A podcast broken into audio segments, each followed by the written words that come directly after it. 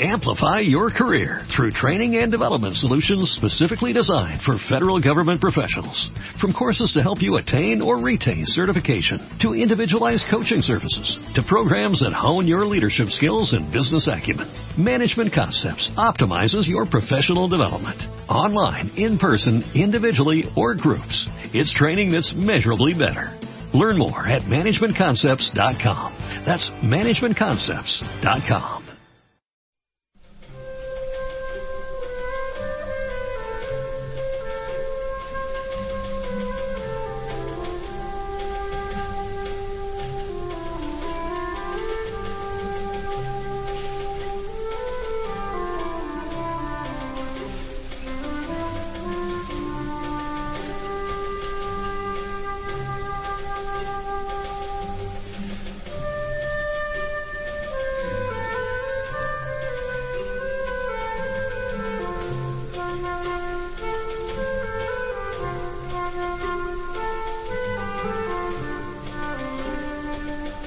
comienza Libertad Constituyente.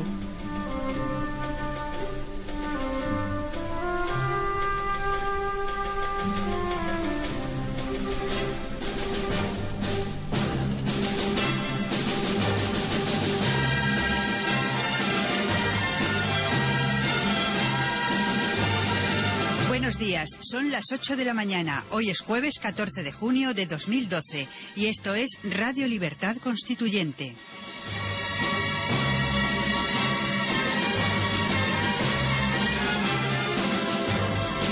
Un programa dedicado al análisis, al debate y a la instrucción política bajo los principios rectores de la lealtad, la verdad y la libertad.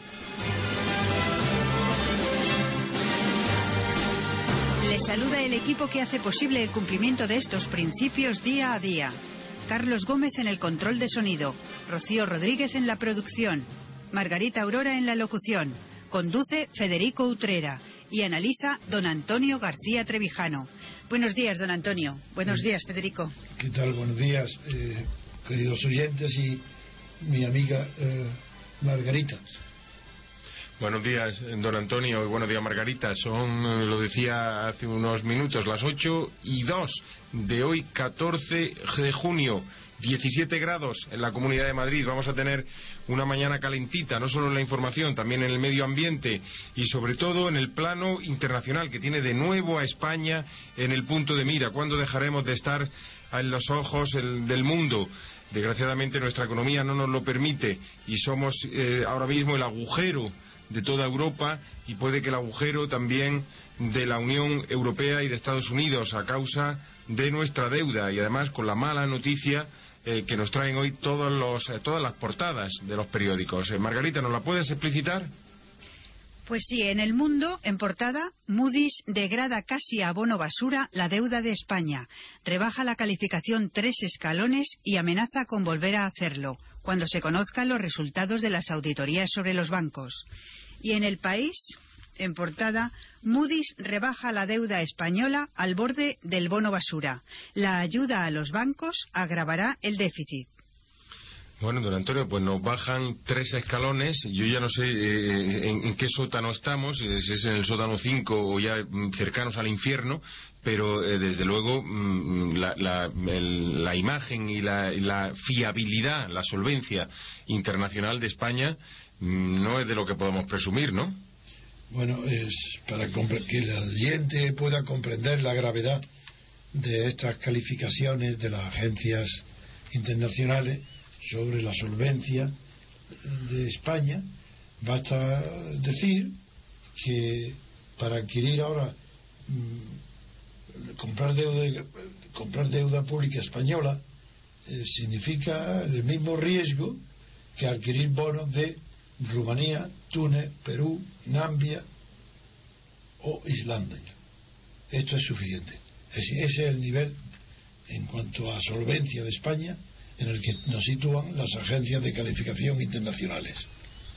Pues una cosa terrible eh, que nos equipara, como dice don Antonio, a Rumanía, Túnez, Perú, Namibia o Islandia. Em, también nos han equiparado en los últimos días a Uganda. Lo ha hecho el presidente del gobierno español para sacar pecho. Ahora, ahora analizaremos también esa noticia, pero de momento vamos a pasar a la siguiente información.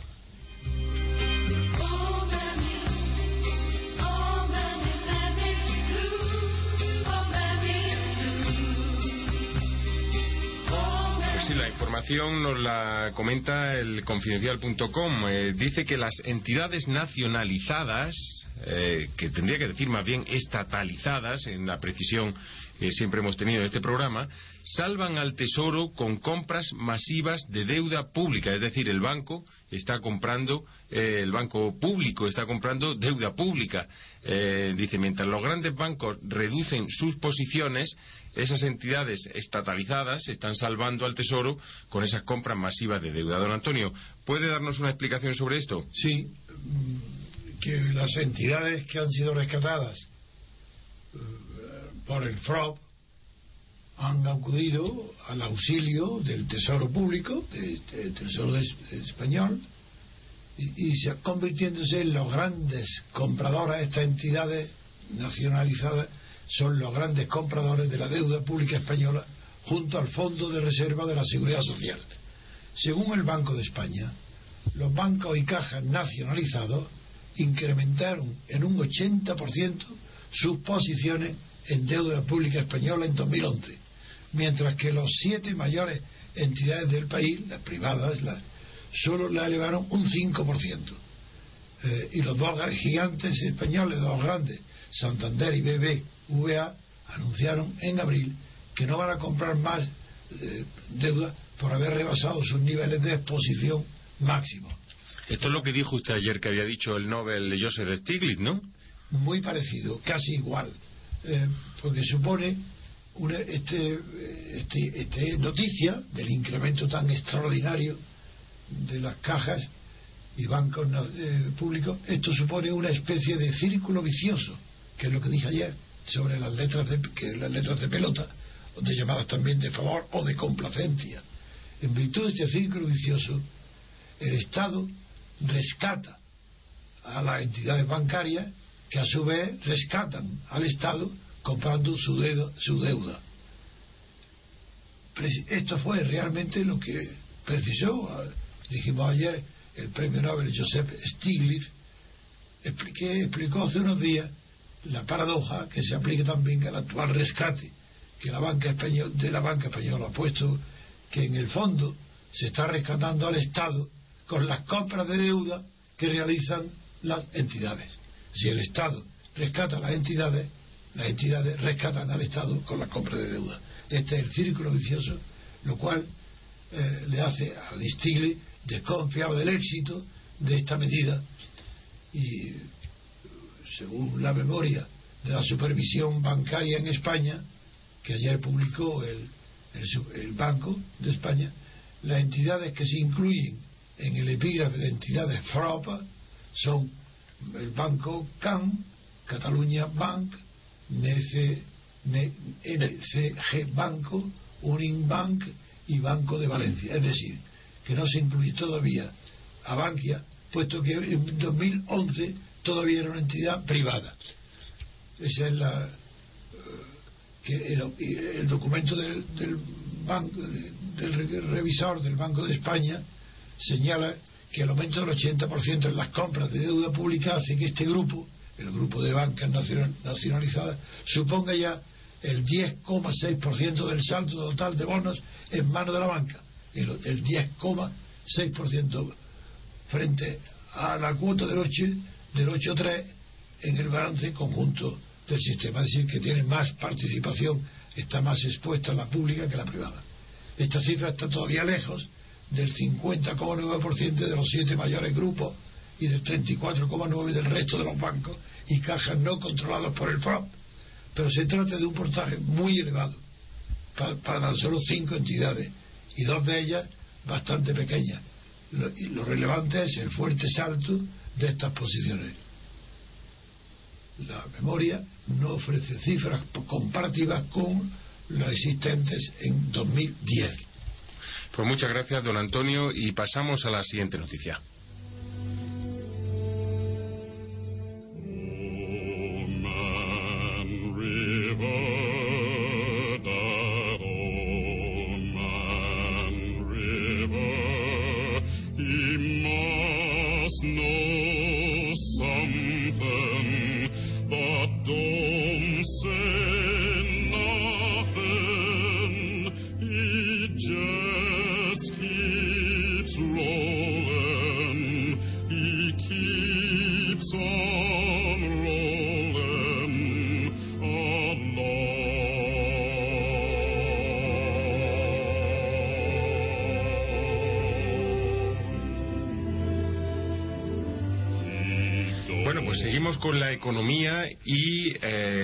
Vamos a leer también una información que nos proporciona el diario El Confidencial a propósito también de la actitud de Rajoy. Pero en primer lugar, eh, la importancia de la noticia que acabamos de dar está en los depósitos, que se ha producido una caída de, generalizada de los depósitos.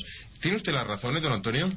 Sí, es que en realidad es casi una consecuencia del estudio este del Banco, este, regulador del Banco de España se deduce que las empresas nacionalizadas sufrieron un descenso del 9% en los depósitos de su clientela.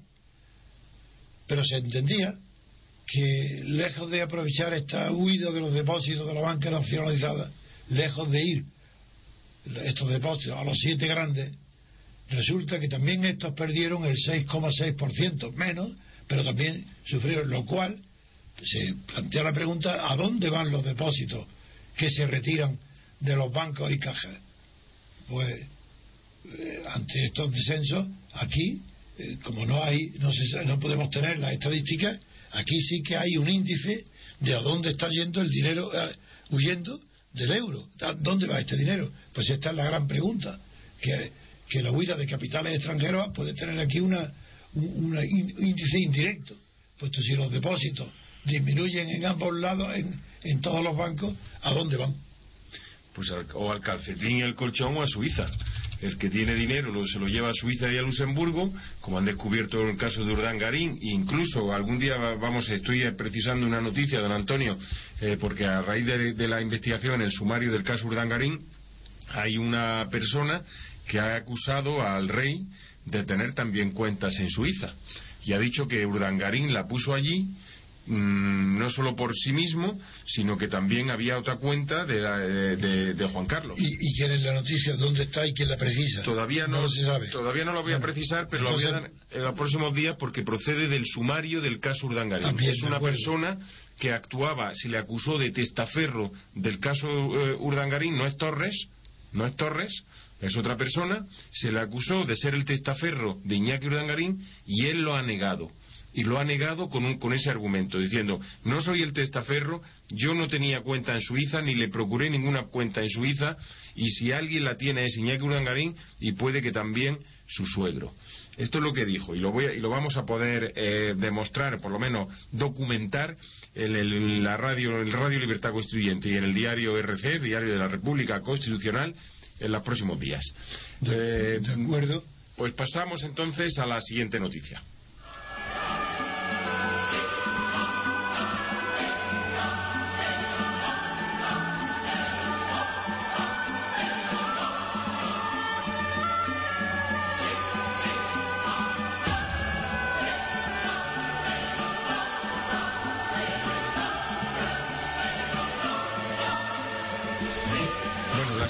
Noticia eh, tiene como protagonista a Mariano Rajoy. Eh, la, va a leer, primero Margarita Aurora y después voy a complementarla yo con una noticia que apostilla la BBC eh, desde Inglaterra. Margarita, ¿cuál es la actitud que está teniendo la Unión Europea o cuál, cómo está recibiendo la Unión Europea esa actitud de Rajoy a raíz del rescate español?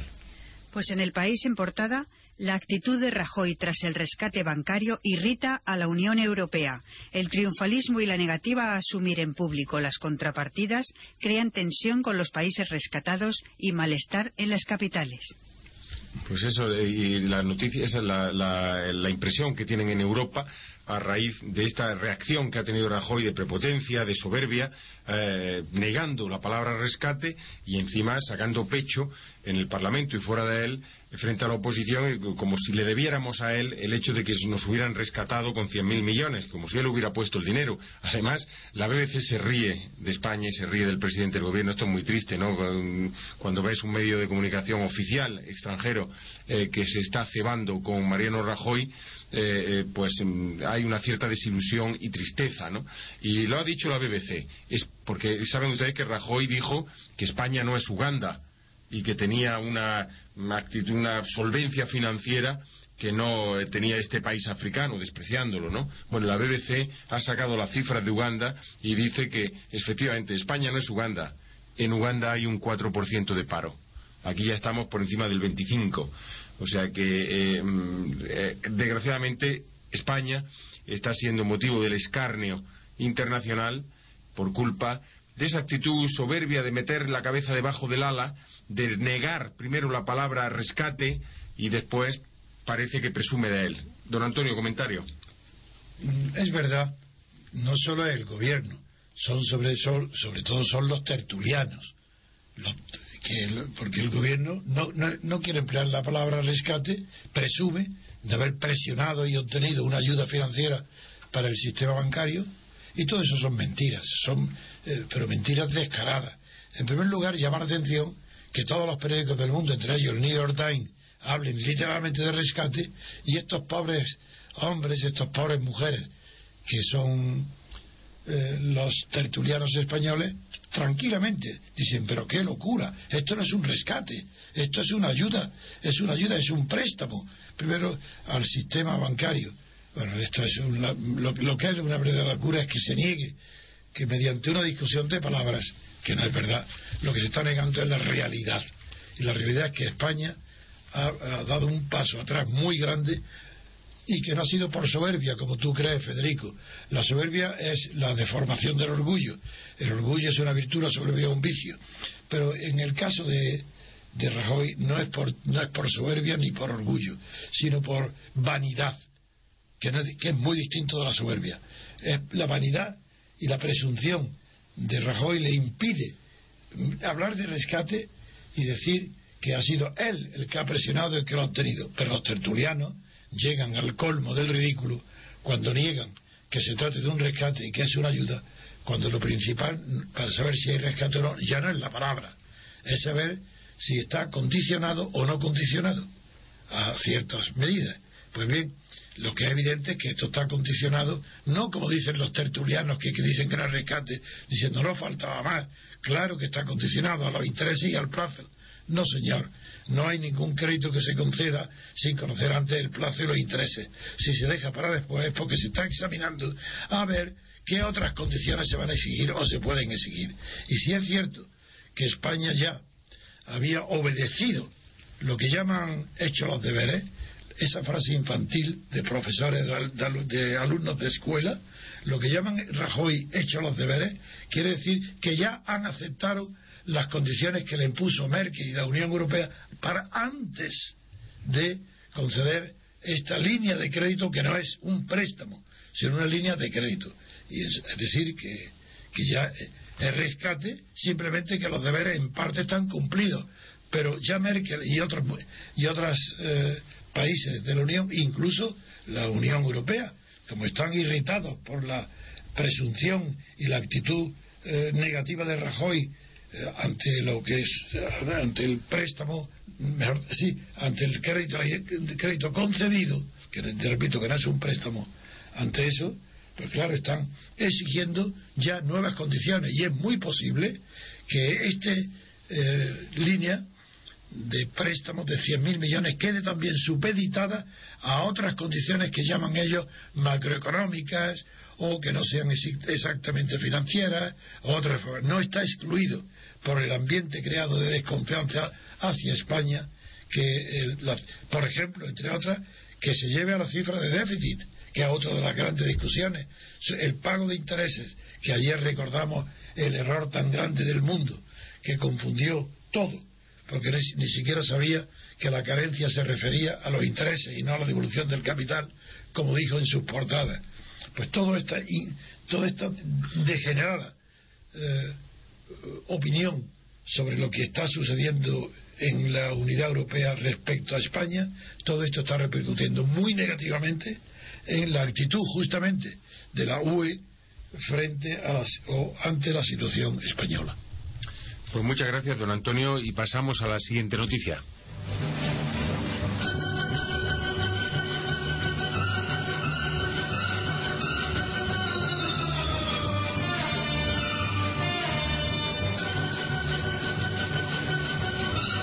Pues la siguiente noticia tiene como protagonista, ¿quién no? El juez Carlos Díbar vuelve a ser noticia el presidente del Tribunal Supremo y del Consejo del Poder Judicial. Eh, tengo que decirle que cuando publicamos una noticia que se llamaba El querido escolta de Carlos Díbar, ha tenido la máxima audiencia que ha tenido el periódico desde que empezamos ha sido algo impresionante. Yo ayer lo vi y fueron cuatro mil visitas, cuatro mil visitas sobre el querido. sobre el querido. Dábamos la fotografía del querido eh, escolta de Carlos Díbar, dábamos un poco también la, lista de condecoraciones que había obtenido, que comparábamos el asunto con Nerón eh, eh, fue Nerón el que condecoró a su caballo y lo hizo senador. Calígula. Calígula, Calígula. Sabía yo que don Antonio tenía la precisión histórica, ¿no? Y, bueno, pues estamos como los tiempos de Calígula, pero eh, ahora, yo no sé si en los tiempos de Calígula había un supremo consejo de jueces, pero lo cierto que sí lo hay en España y tiene relación con Carlos Vivas. ¿Qué ha ocurrido, Margarita? Pues en el mundo recoge el Supremo rechaza la querella contra Díbar porque no hay delito, inadmitida por 11 votos contra 4. Y en el país, guerra abierta en el Poder Judicial por la censura a Díbar. La paz no llega al gobierno de los jueces. El Tribunal Supremo tumbó ayer, 11 votos frente a 4, la denuncia contra su presidente, Carlos Díbar, por sus gastos en viajes privados. Pero cinco vocales del Consejo General del Poder Judicial intentan forzar un pleno urgente para presentar una moción de censura y apartarle de su cargo. Bueno, pues eh, esta era la noticia. Ayer ya de todas maneras lo avanzaba o lo temía eh, Antonio García Trevijano, mm, pensando que esa querella eh, no podía prosperar tal y como estaba estructurada la justicia en España, ¿no? Y efectivamente sus peores augurios se han cumplido. ¿Alguna novedad en este asunto, don Antonio? Sí, muy grande. El de prestigio de Díbar arrastra al suelo, al fango, al Tribunal Supremo. Es nadie, nadie, absolutamente nadie que lea la prensa, que esté al tanto de las noticias, puede creer que no sea delito la malversación continua de gastos públicos cuando son gastos privados. Eso nadie lo puede creer. Y si ahora eh, la situación es que se está eh, se, está ya en el propio Consejo del Poder Judicial se está eh, abriendo una guerra verdadera, una división total dentro del Consejo. A propósito de la censura contra Díbar o a Díbar, esto quiere decir que ya la lucha dentro de los jueces por salvar el, el residuo pequeñísimo de prestigio que tienen Está, Díbar lo está grabando. Es incomprensible que una persona normal, claro que Díbar no es normal, pero es incomprensible que Díbar no haya dimitido. Pero es que aunque fuera mentira, aunque Díbar hubiera gastado su dinero, que evidentemente está claro que no, lo hubiera gastado de, manera del dinero público, de manera justificada, tenía que dimitir, porque él está obligando nada menos que a, a dividir al Supremo, porque ha habido cuatro de los once que se miraron la causa que consideran que sí, que era delito. ¿Y cómo? Y no digamos lo que está pasando en el seno del Consejo, como acabo de, comentar. Si Díbar no, eh, no es una persona digna la que está tolerando que su nombre, por sus acciones y por sus hechos, sean o no delitos, está dividiendo al Supremo, dividiendo al Consejo, siendo el presidente. Tenía que dimitir en el acto y se habría resuelto de esa manera un problema institucional gravísimo.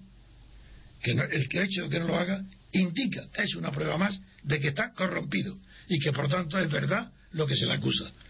es solo una persona insensible, porque está corrompida en, viajes privados pagados por los contribuyentes, en los que lleva siempre a su querido policía, pues esto indica que la corrupción del Poder Judicial del Supremo no tiene arreglo. Mientras no haya una modificación radical de la Constitución referente esa, para dignificar y conseguir la independencia del Poder Judicial ante el Poder Legislativo y ante el Gobierno, mientras eso no se haga, la justicia está ya anulada de mala fama, está marcada por la estigma de su corrupción y eso no tiene arreglo. Es sin una reforma de la Constitución para independizar el Poder Judicial, de manera que no provenga, de, como hoy, de los otros dos poderes, eso, la justicia no tiene solución y no saldrá de su desprestigio. ¿Y cómo se puede hacer eso? Pues muy sencillo, haciendo como en Inglaterra, parecido, pues que todo el mundo que interviene en la, en la Administración de Justicia, como son, además de los jueces y magistrados, pues también secretarios de los juzgados, oficiales de los juzgados, agentes judiciales, todos los que intervienen en los juzgados, más abogados en ejercicio, procuradores, etcétera, intervengan en la elección del Consejo del Poder Judicial, eligiendo democráticamente ese mundo judicial a su presidente.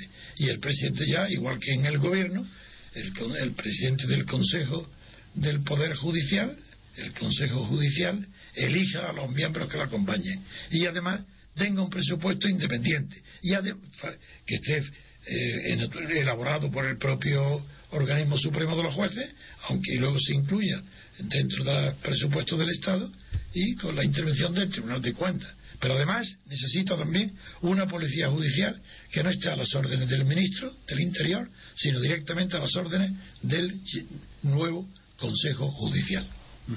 Permítame una pregunta del ego eh, en la materia, eh, don Antonio.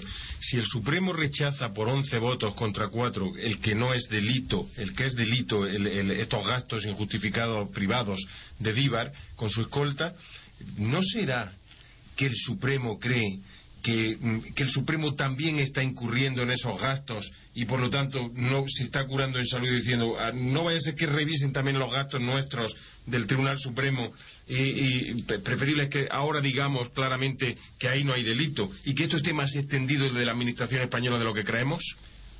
Mm, en este caso particular yo creo que no.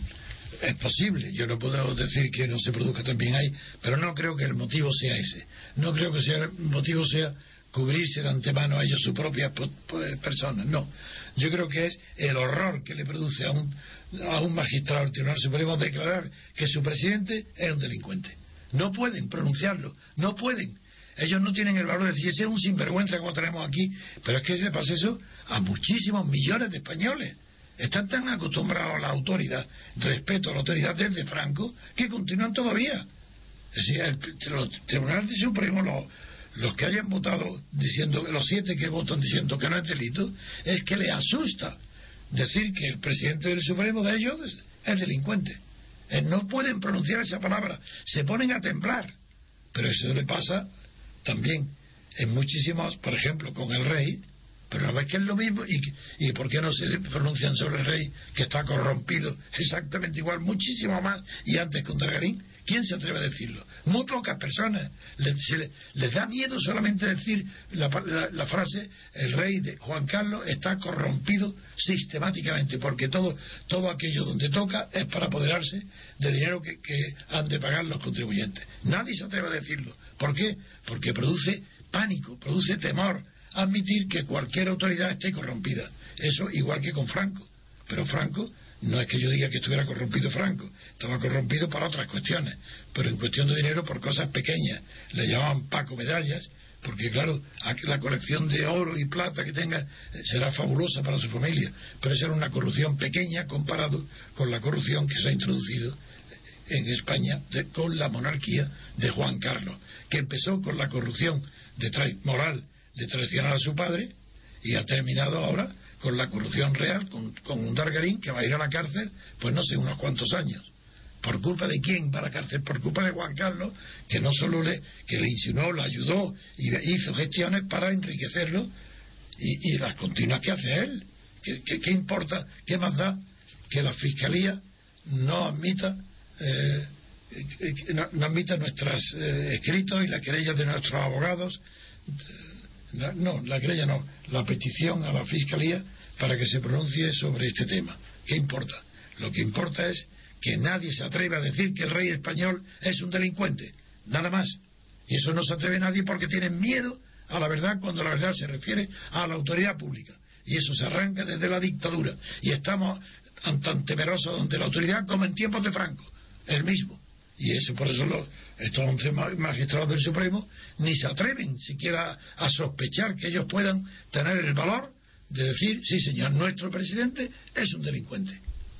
Y don Antonio, ya teniendo en cuenta que la generación que hay en España, de la mayoría de ciudadanos, no fueron, no vivieron de adultos en la época de Franco, habrá que convenir entonces en que esta, esta, mm, eh, este doblar la, la, cerviz cuando viene algún poderoso, aunque sea un corrupto, aunque sea un inmoral, es, una segunda naturaleza española, ¿o no? Tanto como eso no, pero que, quien, el primero que habla de la segunda naturaleza fue Pascal Pascal es el primero que habla de que hay la naturaleza primera, que es la animal, la instintiva, y una segunda naturaleza que es la marcada por la, por la cultura, por la sociedad.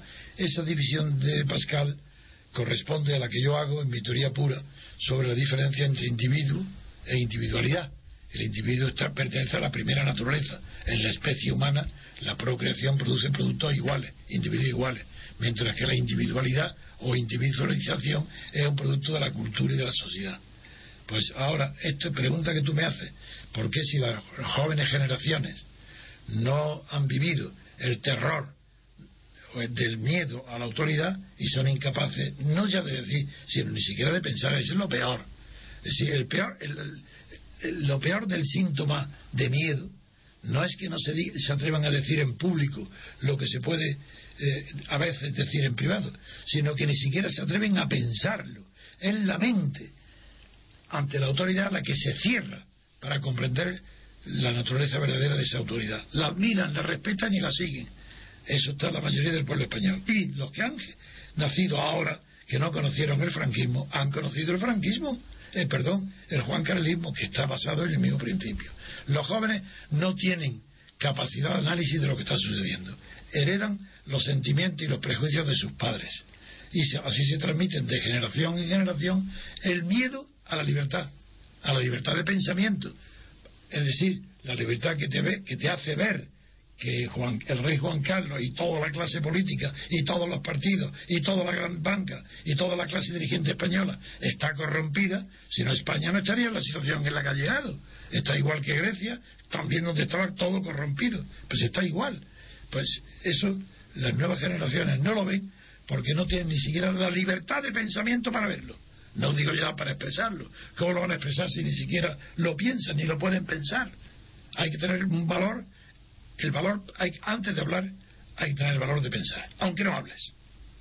Es preferible un hombre aterrado o una mujer, una persona aterrada de, de miedo ante la autoridad que no se atreve a decir nada contra ella, eso es preferible, no, es, preferible el hombre que sabe y ve la corrupción y no se atreve a decirla. Eso sería comprensible. Lo que es incomprensible es que no se vea, que de buena fe millones de españoles nieguen la evidencia. No quieren verla porque están incapaces de pensar que la autoridad puede estar corrompida. Y eso pasa con Franco, con este régimen y con todos los regímenes del mundo y en todos los países. Por eso la libertad de expresión requiere previamente la libertad de pensamiento. Y la libertad de pensamiento requiere de antemano la desconfianza ante el pensamiento impuesto, ante el pensamiento que le damos. En la universidad, en la escuela, en los medios de comunicación, hay que leerlo todo con desconfianza, porque la persona inteligente sabe que no hay ningún periódico que diga la verdad antes eh, que la ponga delante la verdad de sus intereses como empresa. No digo ya de libertad de expresión cultural, los periódicos grandes, que son los que influyen, como las televisiones y las radios, son empresas, persiguen el dinero y deforman las noticias para vender más.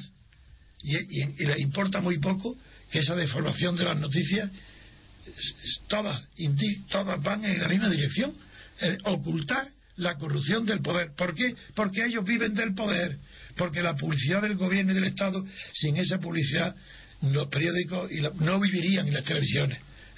¿Por qué está corrompida España? Porque nadie se atreve, siendo medios de comunicación, a denunciar el poder de la monarquía, de los partidos, de los gobiernos y de todos, y de los bancos, porque no pueden hacerlo porque necesitan la publicidad de esas eh, entidades y personas corruptas y, corrompidas. Esa es la realidad. Pues muchísimas gracias, don Antonio, por esta lección también de humanidad eh, y de eh, introspección sobre la realidad que nos hace cada día en Radio Libertad Constituyente. Son las 8 y 36 minutos. Vamos a hacer una pausa en el, programa informativo para dar paso a la segunda media hora, que tendrá como protagonista, a quien saben, a Urdangarín, también a, a Rodrigo Rato. Hablaremos de la justicia, de esta nueva norma sobre custodia compartida de los hijos, que parece que se va a abrir paso. Hablaremos de Grecia también y diremos también la sonrisa del día. Pero todo ello después de la publicidad.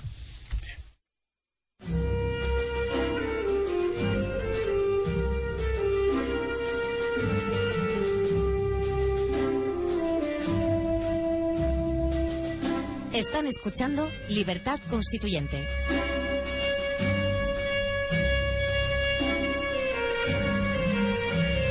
Bueno, pues lo habíamos prometido y lo vamos a cumplir. El próximo protagonista de la noticia es Iñaki Urdangarín. Acaban de descubrirle otro pufo, eh, esta vez de carácter fiscal.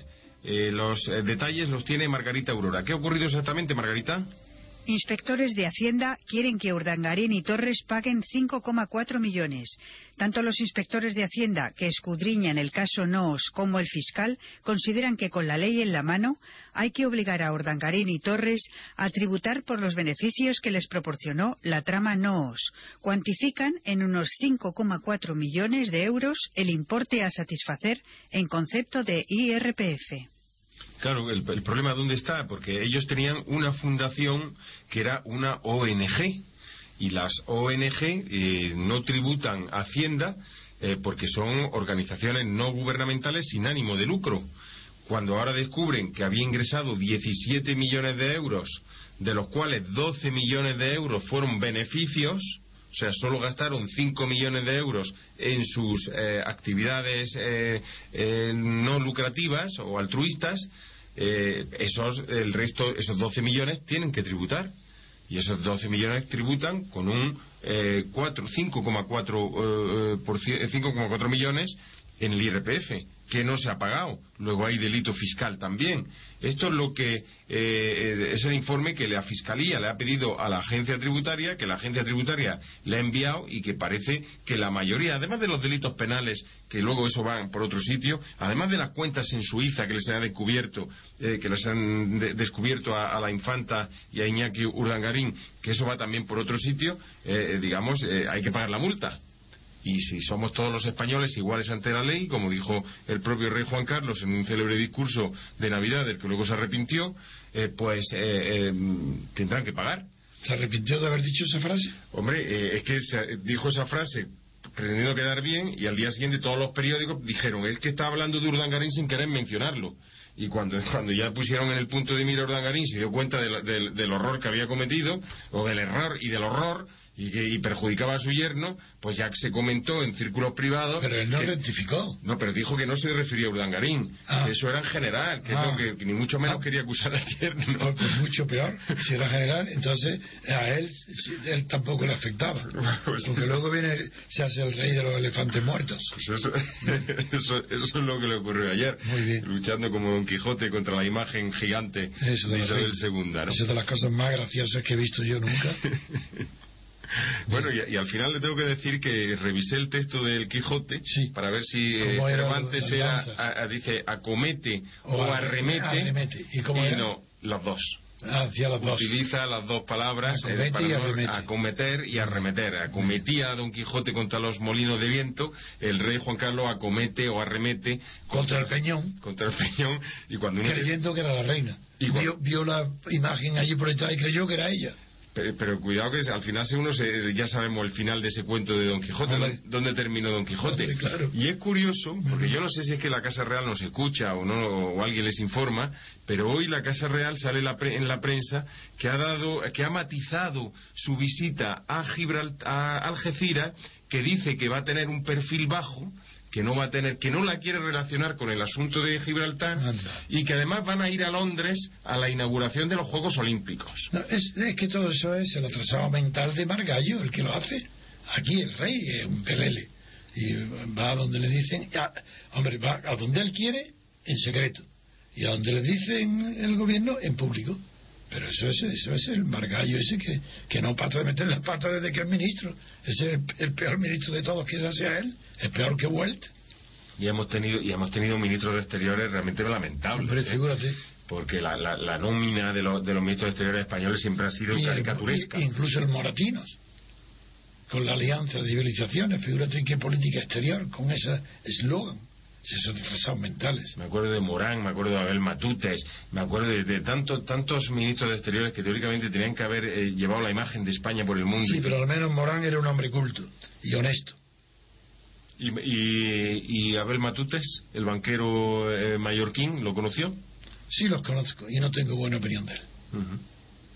Bueno, pues después de haber hecho este repaso por la Casa eh, Real, que mm, siempre nos da ocasión, porque siempre es noticia, ¿no? Eh, pocas noticias hemos dado nosotros propios de ellos. Dimos la de los cuatro Ferraris que le han regalado. Nadie nos ha desmentido. que fácil hubiera dicho decir, que mienten, que se inventan las noticias, que nos han regalado cuatro. ¿Dónde están los cuatro Ferraris? No, tenían que haber dicho, no, no, no, que no son cuatro, eso es mentira. Son cuarenta. bueno, el parque móvil, el parque móvil son 70. son 70. O sea, que, a ver qué millonario español tiene 70 coches eh, eh, en, su... Eh, sigamos adelante. Pues sigamos con la siguiente noticia.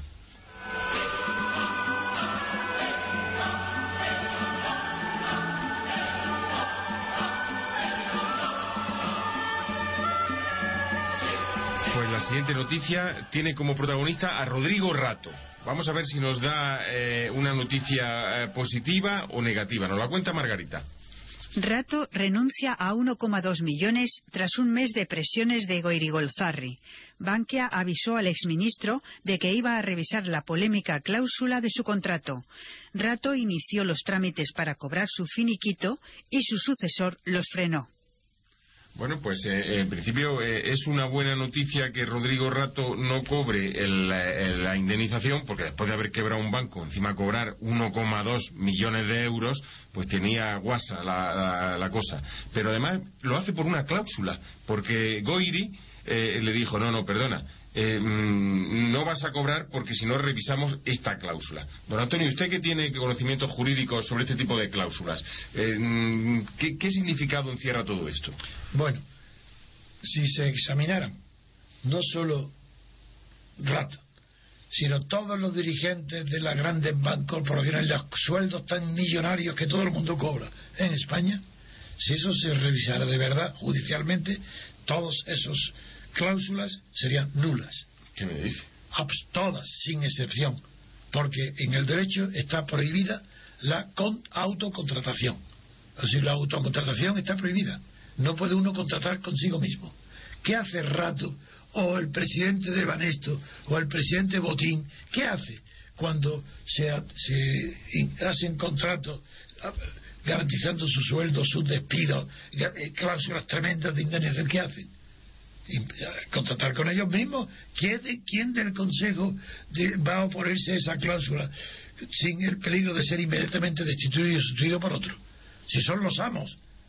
El rato, pues como son cláusulas para, en las que se fijan las eh, indemnizaciones en caso de cese o de despido, esas coberturas tan extraordinarias. Son blindajes. Esos blindajes tan increíbles, multimillonarios de todos los ejecutivos de las grandes entidades económicas o financieras son nulos de pleno derecho si se aplicaran en España los tribunales de justicia aplicaran la realidad. Y son nulos porque está prohibida bajo pena de nulidad la autocontratación es decir la contratación consigo mismo. Y claro, Rato firma un contrato donde dice, en caso de despido, tengo derecho a una indemnización de un millón, dos millones, ¿y quién firma el contrato? La persona que él designa para que esté en ese puesto firmando el contrato. La autocontratación. Esa es la razón por la cual es imposible luchar contra la corrupción de las grandes instituciones económicas privadas, porque la justicia española no acepta los casos de autocontratación más que cuando una persona actúa en un contrato ella misma como persona, bien como comprador y vendedor. Claro, eso dice, es nulo, está contratando con él mismo. Pero las personas jurídicas se produce la autocontratación cuando el dueño de verdad del poder ejecutivo de esa entidad contrata con el, órgano social designado por él mismo. Y eso es, es una, eso no tiene arreglo si los tribunales no comienzan a admitir la nulidad de todos estos contratos de sueldos fabulosos. Por eso Oiri le dice a Rato que no le va a pagar porque si no revisa esa cláusula. Claro, y sabe que es una autocontratación. Luego entonces Rato no ha renunciado, es que a Rato le, han, impedido. Le, ha obligado, sí, no es renuncia, no es renuncia, sino que, que ante la presión de Goiri Goiri, porque yo lo sigo llamando Goiri Goiri porque está presidiendo el enterramiento de Bankia, pues le ha dicho, oye, tú si cobras, yo voy a, a los tribunales. Yo a, o a los tribunales o reúno al Consejo todo y anula ese acuerdo con carácter retroactivo porque no hubo hubo vicio del consentimiento. Una de dos. O hay autocontratación o, o por obediencia debida o temor reverencial a la autoridad de las entidades privadas ha habido un, vicio en el consentimiento de los que aceptan la cláusula, si Rato la propone, el, el consentimiento no está libre. Y cuando hay vicio en el consentimiento se produce como consecuencia la anulabilidad del contrato, que es distinto de la nulidad absoluta. La nulidad absoluta sería la consecuencia de la autocontratación. En cambio, el vicio en el consentimiento produce la anulabilidad del contrato, que no es nulidad porque la nulidad en realidad no se produce desde ese mismo momento en que se hace, mientras que la anulabilidad no tiene efecto retroactivo. O sea, cuando el juez la declara, a no ser que haya circunstancias excepcionales, empieza ahí a contarse la nulidad. O sea, quiere decir, si hubiera algún día algún movimiento ciudadano, algún partido, alguna asociación que pidiera la devolución de las indemnizaciones a los, todos los banqueros que han robado, eh, que, han, eh, se han apropiado o que han obtenido beneficios de 10 años para acá o de 15 años para acá, lo que se estime que han provocado esta crisis española. No, la prescripción, aunque la nulidad y la nulidad tienen un plazo específico de prescripción muy corto, cuatro años. Pero eso podía, ah, en cambio, la autocontratación tiene la prescripción en la genérica de 15 años.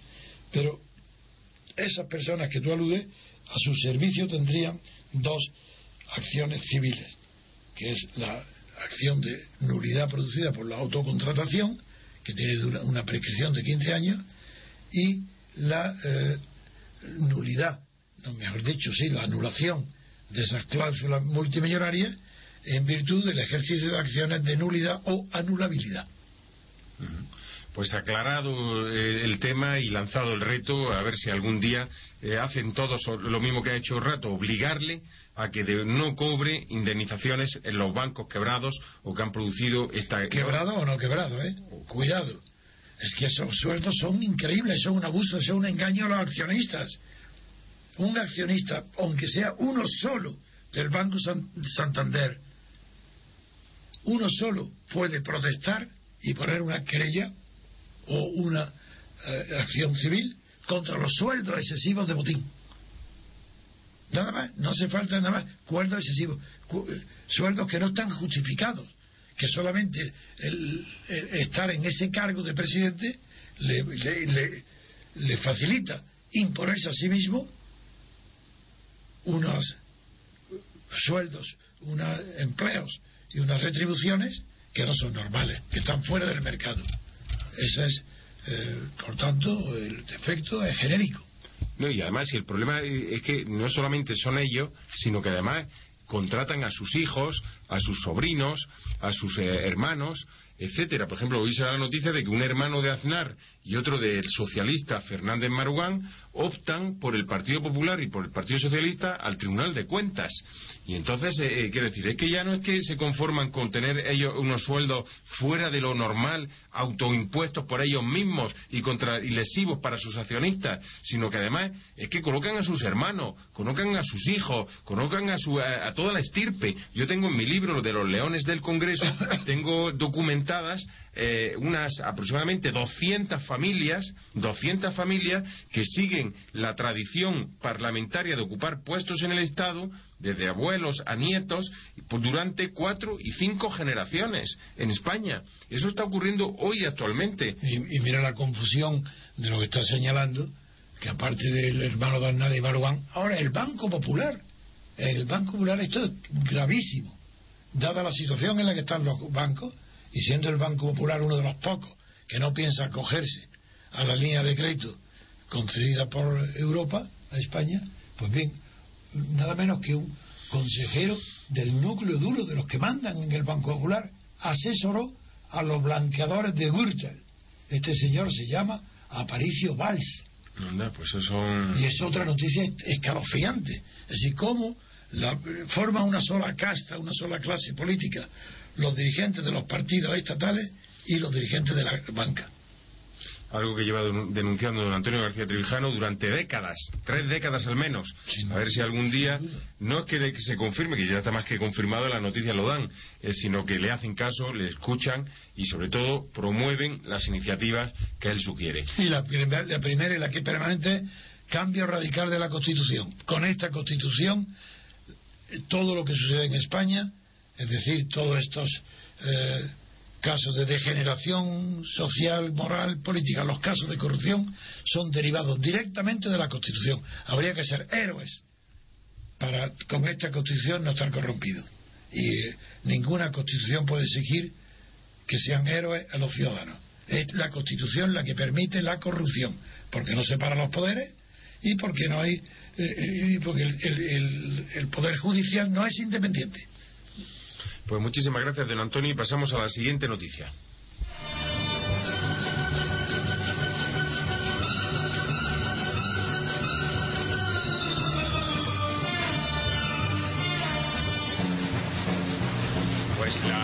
Siguiente noticia tiene que ver con eh, los divorcios en España. Saben que han subido muchísimo eh, las eh, parejas rotas y los hijos que de pronto pasan a ser víctimas de estas situaciones. ¿Qué ha ocurrido y cuál es la novedad que se nos presenta, Margarita? La custodia compartida dejará de ser excepcional. El Gobierno del Partido Popular presentará en seis meses una reforma del Código Civil para favorecer la custodia compartida en casos de separación y divorcio. La norma actual contempla este régimen como algo excepcional y siempre que haya un informe favorable del fiscal, que ya no será vinculante. Porque hasta ahora siempre se le daban los hijos a la madre. Y entonces, eh, no sé por qué se presuponían los jueces esto, ¿no? No, no, no solamente es eso. Yo, por desgracia, porque lo he sufrido en mi propia familia, como uno de mis hijos, por desgracia, el feminismo de cuota, el feminismo es una posición oficial que las juezas, generalmente mujeres, que ocupan los juzgados de familia y los que no son de familia, tienen un prejuicio contra el hombre. Y eso lo he vivido, lo he denunciado. el Consejo General del Poder Judicial, como abogado, me ha llegado a poner multas por mis denuncias de la corrupción de jueces titulares de juzgados en Madrid que fallaban sistemáticamente en contra de los maridos, sin pruebas ninguna, sin nada. Me han puesto multa y sabéis lo que hacía luego, pues lo voy a decir.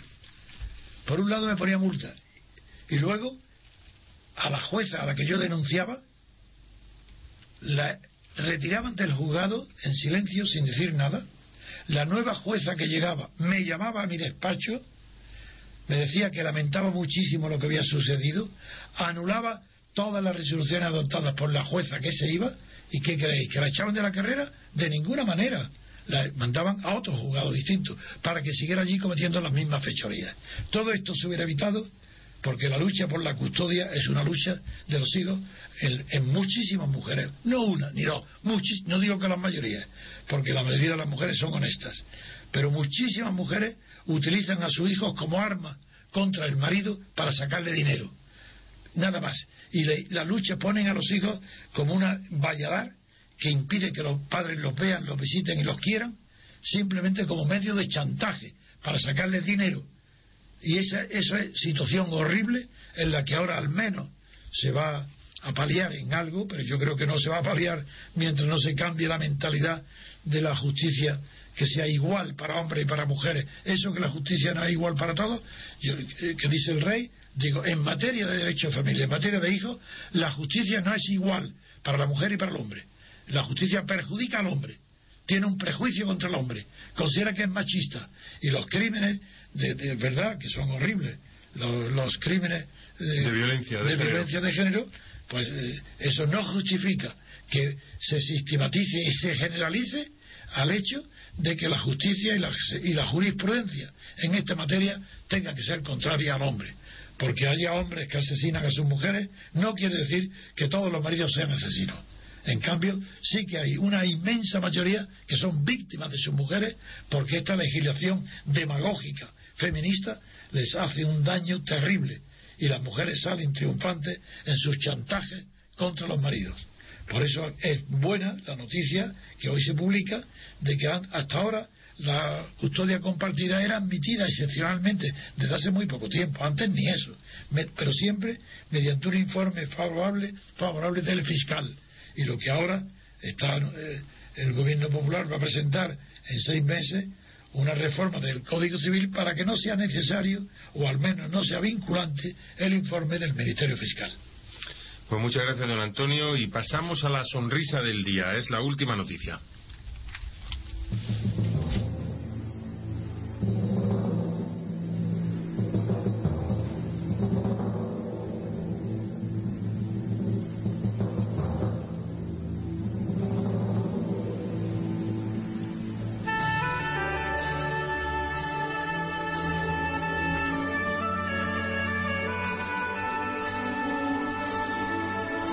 Silver.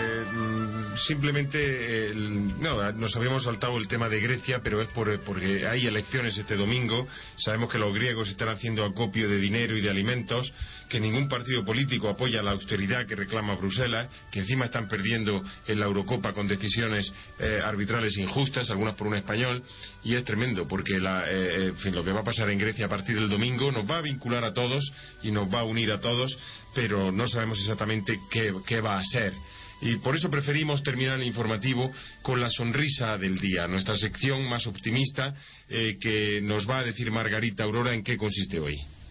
Los genes del simio promiscuo descifran el genoma del bonobo, el único gran simio cuyo ADN aún no se había secuenciado para explorar las raíces de la desinhibición sexual en el ser humano. El comportamiento humano combina aspectos del bonobo y el chimpancé.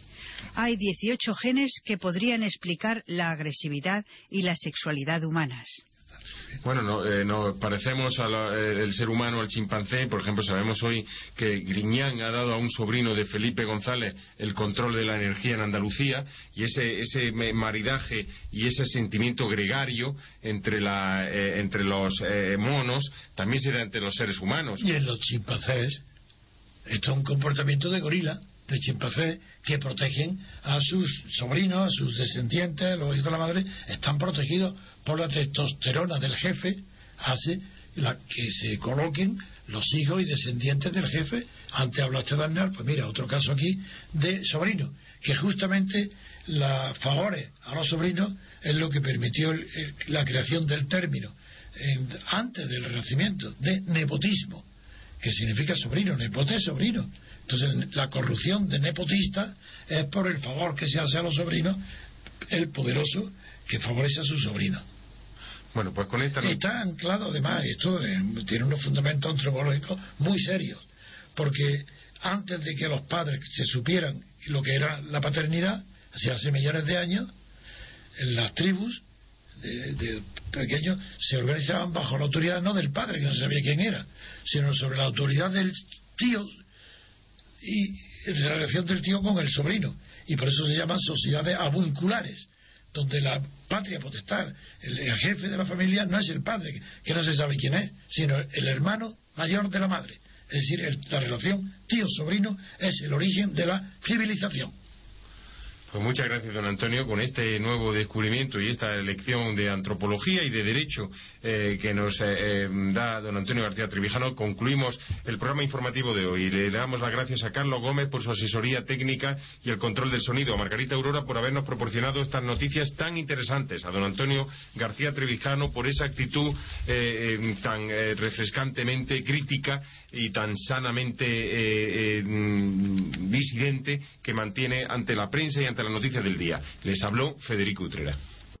Amplify your career through training and development solutions specifically designed for federal government professionals.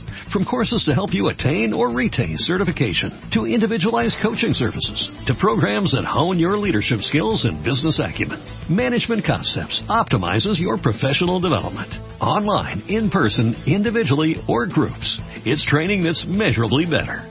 Learn more at managementconcepts.com. That's managementconcepts.com.